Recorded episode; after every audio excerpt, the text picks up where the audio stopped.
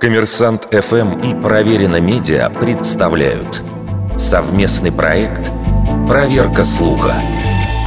Правда ли, что Мария Кюри носила на шее кулон с радием?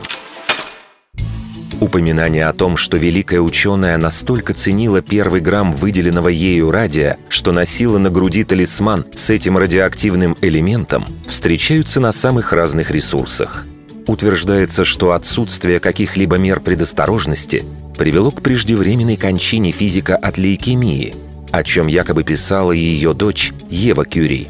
В книге воспоминаний действительно упоминается, что супруги Кюри очень ценили первый образец полученного ими вещества. Его Мария бережно хранила и впоследствии завещала своей лаборатории.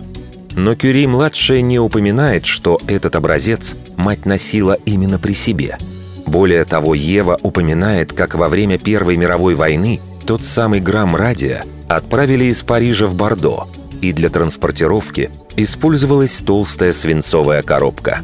Разумеется, первооткрыватели радия не могли знать обо всей опасности этого вещества. Но совершенно точно известно, что в 1900 году Пьер Кюри подверг самого себя воздействию этого металла, приложив к предплечью – это вызвало выраженное поражение тканей, которое заживало не менее двух месяцев. Было бы странным полагать, что, зная о таком опыте, Мария Кюри носила бы ампулу с радием на шее. А вот утверждение о том, что Кюри завещала первый грамм радия своей лаборатории, ныне это Институт радио в Париже, соответствует действительности.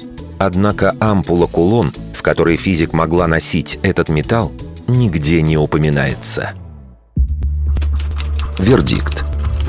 Это фейк.